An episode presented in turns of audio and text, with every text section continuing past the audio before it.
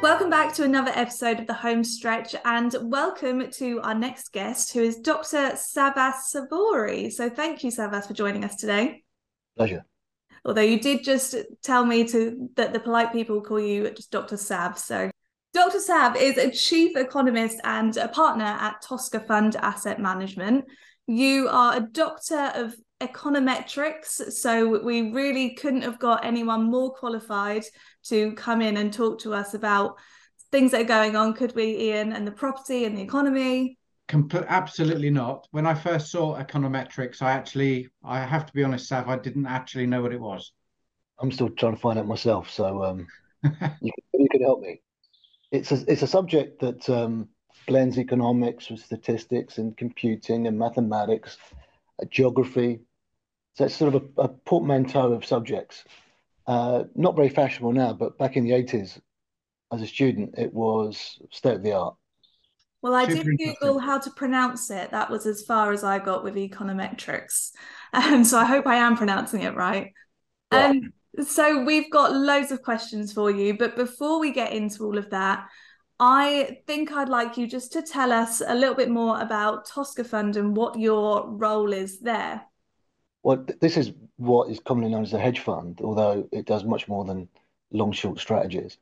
I've been here 15 years, so I've been in commercial finance for 32 years, so almost half of it within Tosca Fund. It's a partnership. Most of the partners have worked together at least once before in other incarnations. My job really is to provide us a macroeconomic overview, challenging received wisdom, kicking the tires of expectations that are out there, and quite often being controversial. Not because I want to be controversial, but because there's hardly a moment in time where the narrative or received wisdom is not incorrect. And you might think, well, how can that possibly be the case?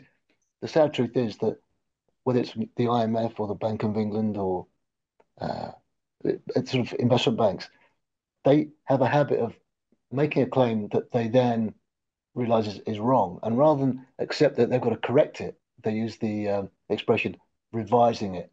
Okay, that's semantic, and without blowing my own trumpet, I think that we're fairly well regarded. Well, certainly, my opinions are not ignored.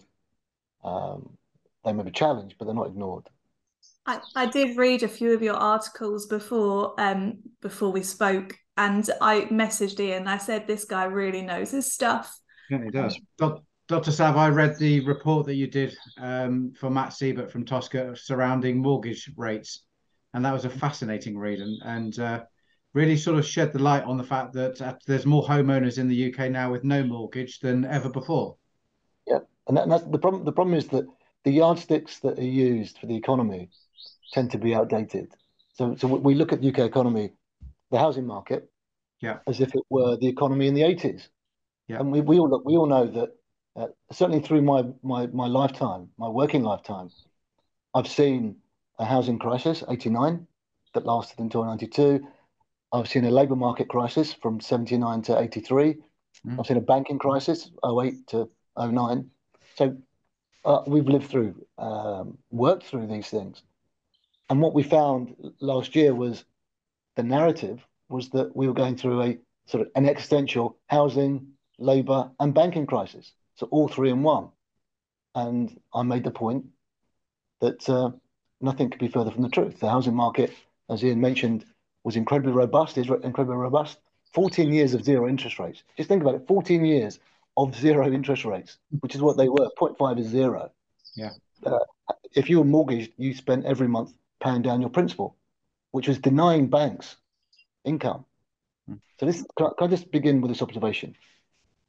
You've got this sort of exaggerated narrative from journalists, the BBC, Daily Mail, The Express, Telegraph, CNBC, talking about interest rates going up and in a really frenzied way.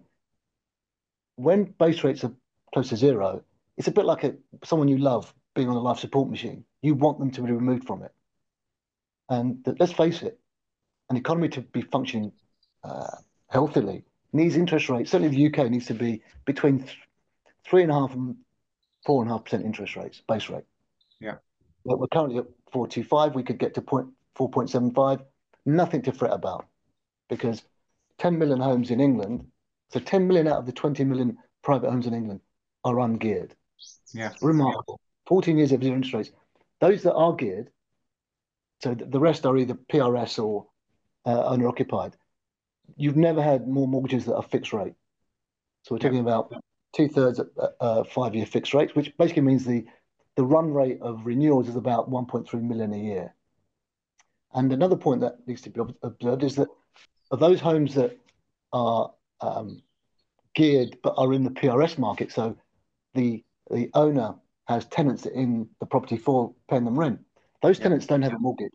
And what those tenants do have is incredible wage bargaining power, because you simply look at vacancy data, and the most prized possession at the moment is your labour. You don't need to go on strike. The strikes we're seeing are exaggerated because they relate to the public sector, which is a very small part of the economy. In the private sector, if an employer wants to retain and recruit staff, they will give them the pay demands that they are warranted, 8 or 9%. So by the end of this year, you've got real wage inflation, which will be positive. The point is that if you're a landlord and you've got tenants in your property, you simply ask for more money, for more rent, and you'll get it, because they in turn are asking for more money from their employer. It's not a recipe for a wage price spiral. Don't worry about that, because the days of sort of what are known in economics as hysteresis, where wages go up, prices go up, prices go up, wages go up, that connection was broken back in the 1980s. And yet your average journalist is using a rule book for the UK, which is completely irrelevant. So the rule book for the UK does not involve indexation of wages and prices, does not involve an immediate transfer from the base rate to mortgage rates. So you've got this immediate sort of nonsense that if the base rate goes up, we all basically end up paying more for our mortgages. First of all, 10 million English homes don't have a mortgage. And how many savers are there in the UK, roughly? Because an increase in bank rate will actually help them from a savings perspective, won't it? That's a very good question. And this becomes a very difficult thing to explain, because it seems insensitive. So during COVID, a horrible medical crisis. Yeah.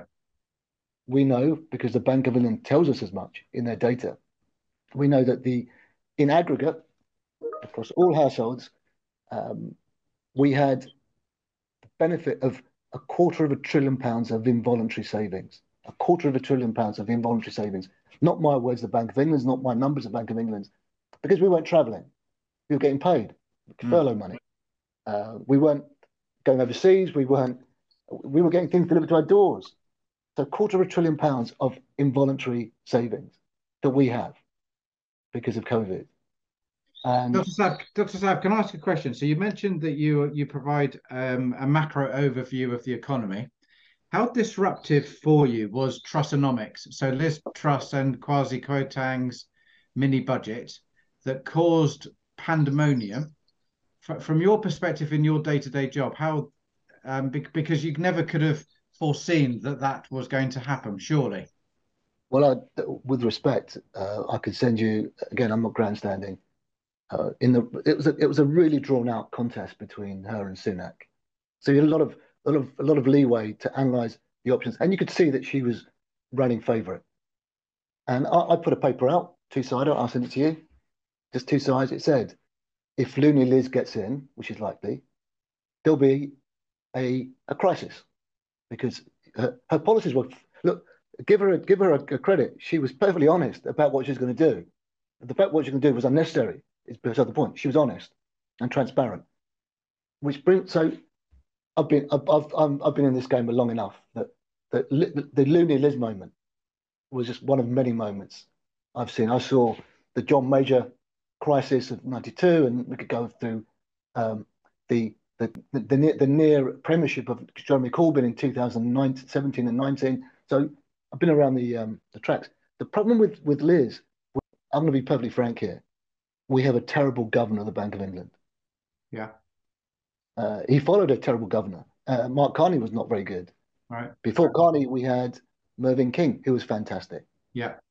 We had a great chief economist with Andy Haldane. So we had Bailey, but we had Haldane. So you had Bailey, who was sort of bombastic, not very good. He was terrible at the FSA. And then you had Haldane. Haldane left. So you've now got a terrible governor and a terrible chief economist in the Bank of England.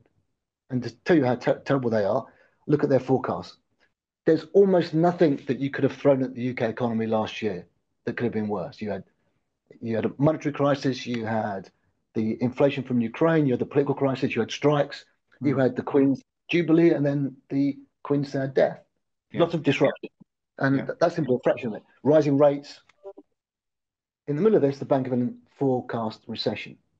In fact, as of the 2nd, 3rd of May, we should now be in the third quarter of recession, according to the Bank of England, back in May of last year. That hasn't happened. Yeah. So have we avoided recession, do you think?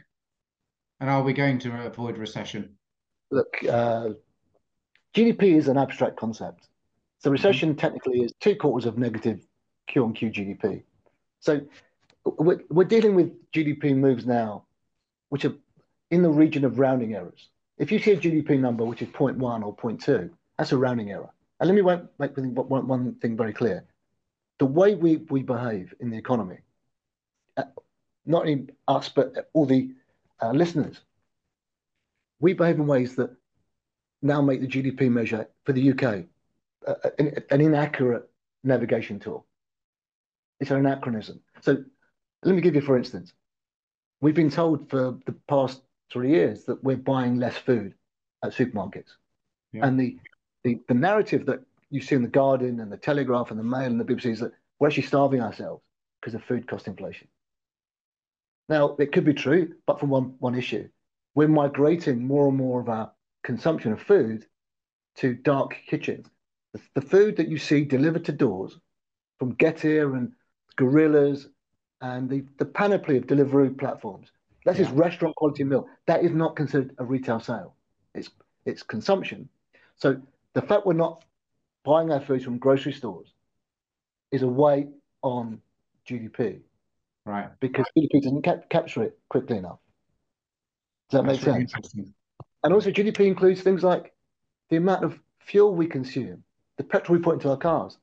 And there's a secular decline. We are driving less petrol-driven cars. Yeah. Not because we're going electric, but because we're having things delivered to us.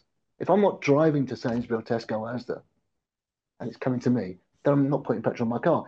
So whenever you see GDP, add 0.2 to it. Right. If the number says 0.1, it's 0.3. So there's sort of an unnatural downward bias to GDP.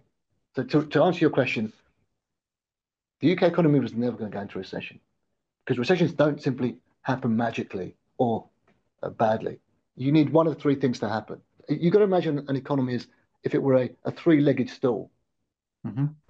One leg is the property market, both residential and commercial. The other leg is labour market across all sectors. And the third leg is financial services, banking, insurance, pension funds. So for a recession to happen, you need one of those legs to buckle. And if one leg buckles, it can damage the other two. Mm-hmm. 89, it was housing. 79, it was the jobs market. 08, it was the banks. So we've lived through a buckling in the UK economy. Housing market last year, we've established, never been healthier. Yeah. Commercial property never had less foreign gearing. So there was no distressed selling of property assets. We can talk about the LDI crisis. So labour market, property market, banks. Mm. Banks have been starved of income at 0.5 base rate. So the move in the base rate, which should have happened, let's be honest, the UK base rate should have been raised from 2013. It wasn't. Because Mark Carney was inept. Interesting. Very, so very interesting. The journey to sort of 4.5% base rate should have begun in 2013. And anyone who's gone, anyone who's climbed up a ladder or walked up some steps knows that it's easier to go to start early on an incline than to go vertical. And so what you had was we had lockdown. Remember the £250 billion that we saved, involuntary saving. So Andy Haldane, the chief economist of Bank of England, when he was still chief economist, he said in a Daily Mail interview, he said, there's a lot of dry powder in the economy. When we unlock the population, and they can't travel as easily, they're going to spend that money in the economy. That's going to be inflationary. Mm. So he was effectively saying, not very coded, we should start raising interest rates. Yeah. It took 9 months from the unlock to the bank to even begin to move from point one. Yeah, that makes a lot of sense to me, actually. It's so just recapping. So there's lots of negativity, and I'll use the word manipulation in the press in terms of interest rates. It's doom and gloom. It's we're all going to hell in a handcart, etc. They have done that for years. Like I've been in agency like yourself for 30 odd years, and the Daily Express is always for me the worst newspaper from a headline sensation perspective. Sorry if you know anybody that works there, listeners, because it is just about making people feel worse to try and stop their behavior, trying to change their behavior effectively. So you're a believer of manipulation, a believer that the fact that the Bank of England hasn't necessarily acted swiftly enough, knowing the situation that we're in. And Liz Truss, you predicted, there was a podcast that Holly will know that when she first came out with a mini budget, I was on with a chap called Anthony Codling, who you may or may not have heard of. He's an analyst also. And we questioned the theory behind the process because it didn't make any sense even to me. And I'm a lay person. I guess the big question for me is, what's your view on the economy for the remainder of this year and going into next year, with particular emphasis to the housing market? It's a simple question, and I'll give you a straightforward answer. It'll get stronger and stronger and stronger. We've passed an idea of consumer confidence being at its low points. Business confidence is now picking up dramatically, because in many ways you could argue that the general consensus is that, well, if we can weather last year, there's nothing that this economy. Bear in mind, this economy has been transformed over recent decades. It took a lot of beating and downturns to create the economy that we have today. Yeah. And the underlying issue with the UK economy is just how competitive the landscape is. Take inflation. Inflation was always going to come down dramatically because there are so many forces that are disinflationary. The internet, e-commerce are out there pulling prices down. And that isn't going to end, that sort of gravitational pull. So in many ways, it was never it shouldn't have concerned us about inflation becoming embedded. And here's another thing. Just like the base rate for a healthy economy, like the UK, should be between 3.5 to 4.5%. It shouldn't even be wide by 4.75, even a 5% base rate. But it will be range bound between 3.5 and 4.5% in the inset. Inflation, there is no rule in economics that says there's a magic inflation number. So this sort of obsession with 2%, my view is that 2% is unsustainable. The UK will have an inflation rate between 3 and 5% in the EZ, a very healthy rate of inflation, because half of the CPI is staff, not stuff. We're the only country in the world where the component of the CPI is half and half between services and goods. Right. So you go to a cinema, theatre, you go to a restaurant, you go to a gym, you have your nails done, your hair done. That's a service. You're not leaving with any goods, but that counts as CPI. So the CPI being at 3 to 5% is suggesting that wage inflation is healthy. You need wage inflation. Yeah. And for many, many years, this country lacked wage inflation because of the single labour market. Yeah, I agree. So I'm of the opinion that inflation is my friend as a salesperson, because it does two things, particularly relative to the housing market. Number one, it incentivizes people to make decisions now, because in a year's time, it'll be more expensive. And number two, if they have got inflation in salary, then that is a multiple that will be lent for lending, which means that they can pay more for the property. So for me, inflation is an estate agent's friend to a certain extent. But Iain, also, you've got to always put things in real terms. So what you do is you look at real interest rates. Yeah. So the nominal interest rate, take away inflation. This country can easily justify real interest rates of 2%. Yeah. So a gap of 2% between the base rate and the CPI. But here's where it gets interesting. Back in the late 1990s through the 2000s until 2007-8, we had disruptors in the mortgage market. Yeah. And there were amateurs. You had Halifax and Alliance and Leicester, Northern Rock, Bradford and Bingley, RBS, Bank of Scotland. They were either regional building societies or regional banks. And they were in market share. And they were regulated by the FSA that boasted that it was going to leave them to get on with it. So you had a mortgage market which was offering sort of 125% mortgages. Yeah, I remember. Self-certified mortgages. Yeah. So we were building up a problem. If we'd been talking in 2005, 6, 7, I would have been screaming and shouting that we were heading for a car crash. Yeah. Because you're borrowing short and lending long. Yeah. Where we are in 2023 is a platform with entirely different disruptors. But unlike the disruptors that we had in the late 1990s and 2000s, where you had sort of former building societies that didn't know their arse from their elbow, you've now got challenger banks. Now, whether it's Monzo or Atom, Oak North, Starling, and these guys are well capitalized. They've got their model right. Yeah. And what they're going to do is they're going to lick their lips as the base rate goes up, because they're going to use a rising base rate to entice new customers. Yeah. So you can have, there's an absurd notion that this negative yield curve, if short-term interest rates are higher than long-term interest rates, it's a precursor for recession. Absolute nonsense. Back in the 80s and early 1990s, UK money didn't travel out and money didn't travel in. It was basically sort of a tepid pool of water. What we've had since then is there are no barriers to capital. We talk about barriers to goods and people, about Brexit and all that. There are four things that travel across borders: people, goods, and money and services. People, goods, money and services. Whatever you think about Brexit and the sort of frictions that you've seen in goods and labour, there are no frictions in services or capital.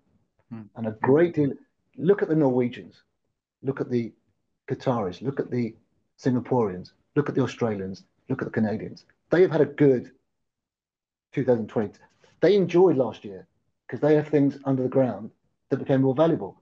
Where did the Australians and the Canadians and the Norwegians and the Singaporeans and the Qataris put their money? They go to the UK. They come here. Yeah. They buy fixed assets. They buy commercial assets.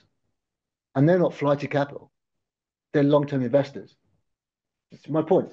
Back in the 2000s, we had Irish banks lending cheap to fund euros into commercial property. It was a disaster waiting to happen.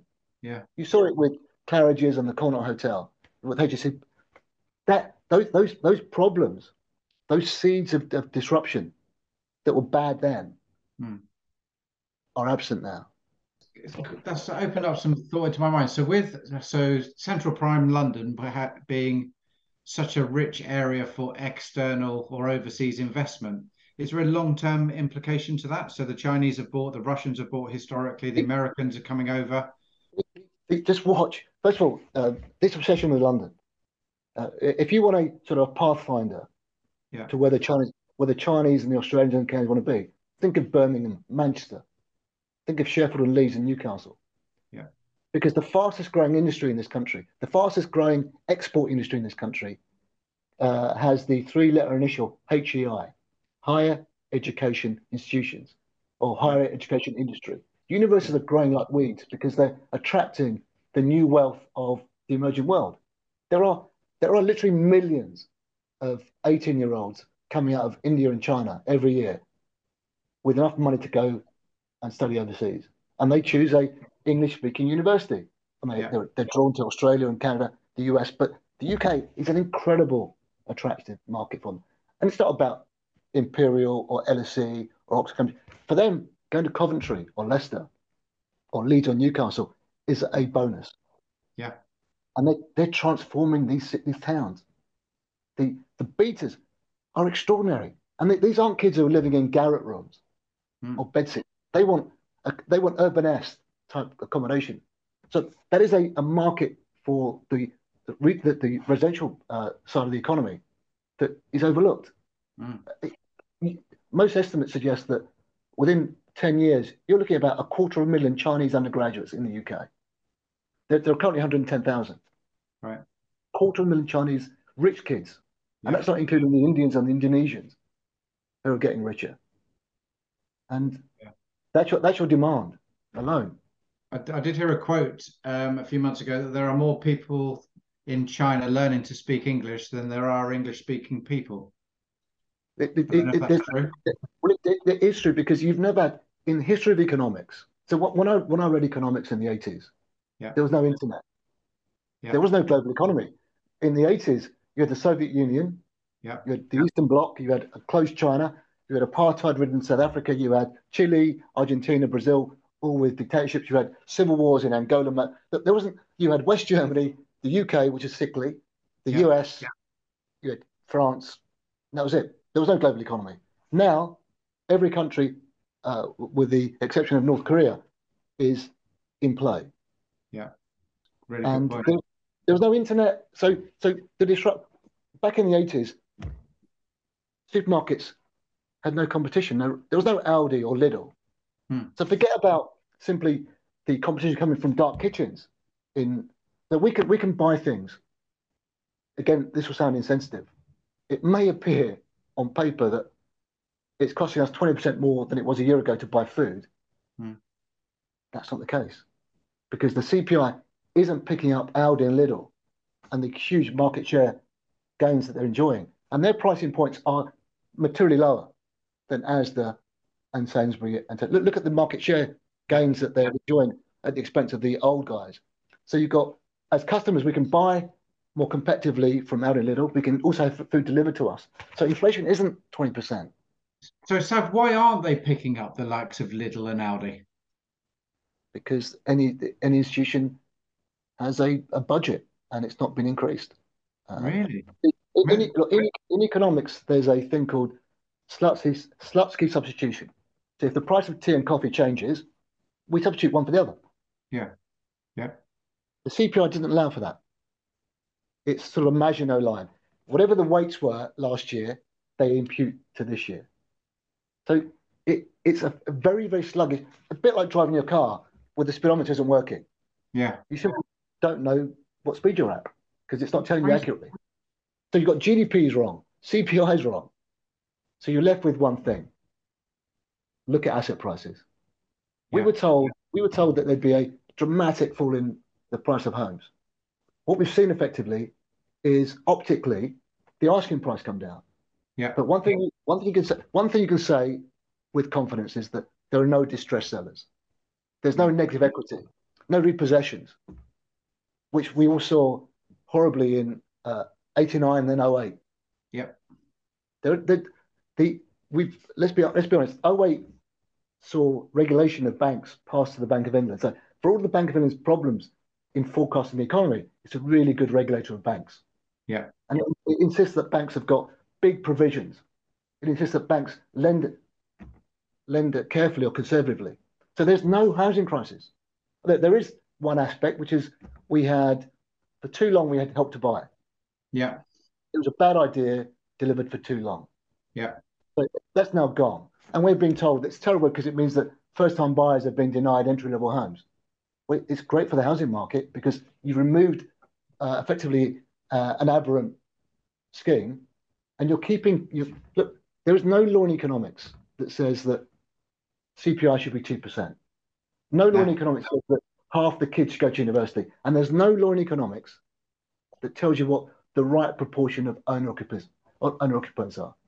There's no. Sav, I always called Help to Buy Help to Pay More. Because fundamentally, the builders put the prices up for first-time buyers, but that's a different subject. Look, we had a terrible chancellor in George Osborne, and then Hammond. Yeah. We then had a great chancellor in Sunak. Yeah. I would have preferred Sunak remaining as chancellor, and a bit like Johnson.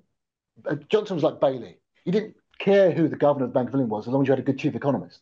I didn't care about Johnson. I thought we had a really good, probably the best chancellor in my lifetime, and that's saying something. That's interesting. But then you had disruption. The good news is that the current Chancellor Hunt. When I hear Hunt talking, I think of EMU. Oh, Roy Hudd. Yeah, Roy Hudd. Because what you've got is Sunak writes. Sunak's been writing the Chancellor's budgets. You can almost hear Sunak's voice. Yeah. Because Hunt isn't that good. So whilst we're on politics, so here's my last question for this section, and next time I'm going to ask you all about Brexit, if I may. But in your role now as a macroeconomist, when do you start scoping the impact of change of government? Because we've got an election coming up in the next 18 months. Again, it's not new territory. We had to do this in 2010 and 15 and 17 and 19. So this is not somehow uncharted territory. We came within a whisker of a Corbyn premiership. I don't do politics. I do economics. I read manifestos through the prism of economics. Yeah. And I can tell you that the Corbyn manifesto of 2017 and 19 was economic mumbo jumbo. Had Corbyn, Joe, how lucky we were. Just think about this, if I can, for a moment. It's a sort of very sobering moment. We were so lucky that when COVID struck, imagine it had COVID struck 3 months earlier. We had no government. No.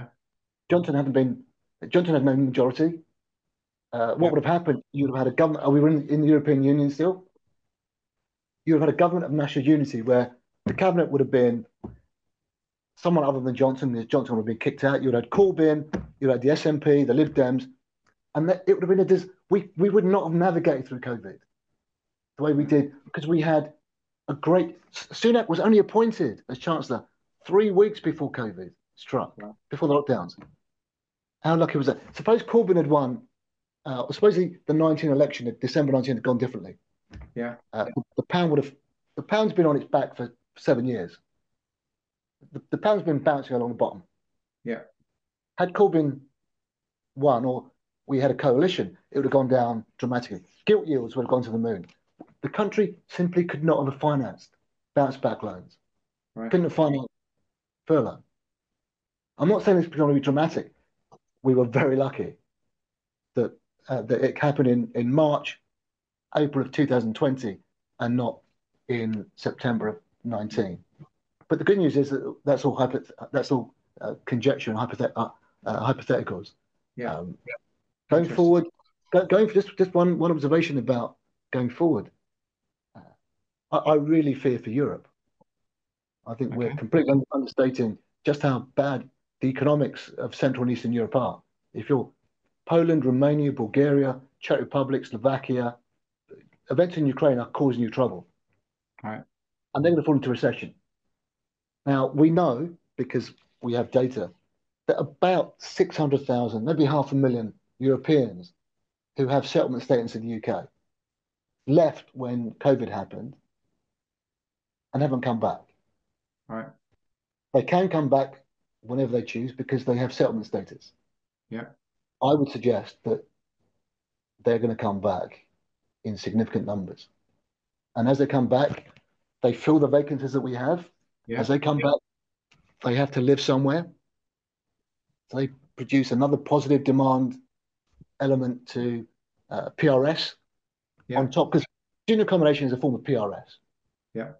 So if you're looking at demand and supply for residential, it's only going one way. Demand is going up and supply is moving more gently upwards, which means you've got higher rents and high prices, which is not the narrative you're getting from the investment banks or the broadcasters or the broadsheets. Well, that's interesting. Well, Holly, I don't know about you, but I feel pretty optimistic after this chat. What have you heard? I feel optimistic and enlightened. I think that's amazing, isn't it? The things you can learn just from knowing the facts. Well, I take offence there, because I don't do optimism. I do realism. Yeah. If there's anything that I've said that you want to challenge, I've got data for it. So yeah, my bedrock is data, and so I don't spout numbers because I've got a random number generating machine in the office. Is that you've got numbers as a defensive line. And what could go wrong? Quite frankly, it all ran wrong last year, and yet if you want to basically crash test something, yeah, we had a crash test last year. We had a sort of disaster recovery example, and the economy was incredibly robust. Yeah. Again, to repeat, I can't think of anything more that could have been chucked at the economy last year. Wow. So onwards from here. Yeah.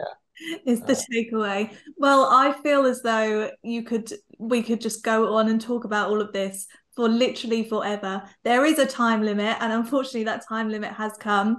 I would love to get you back another time, Savvas, to speak some more. I think we've got more to talk about with mortgages, Brexit and all sorts. But thank you so much for joining us for this episode.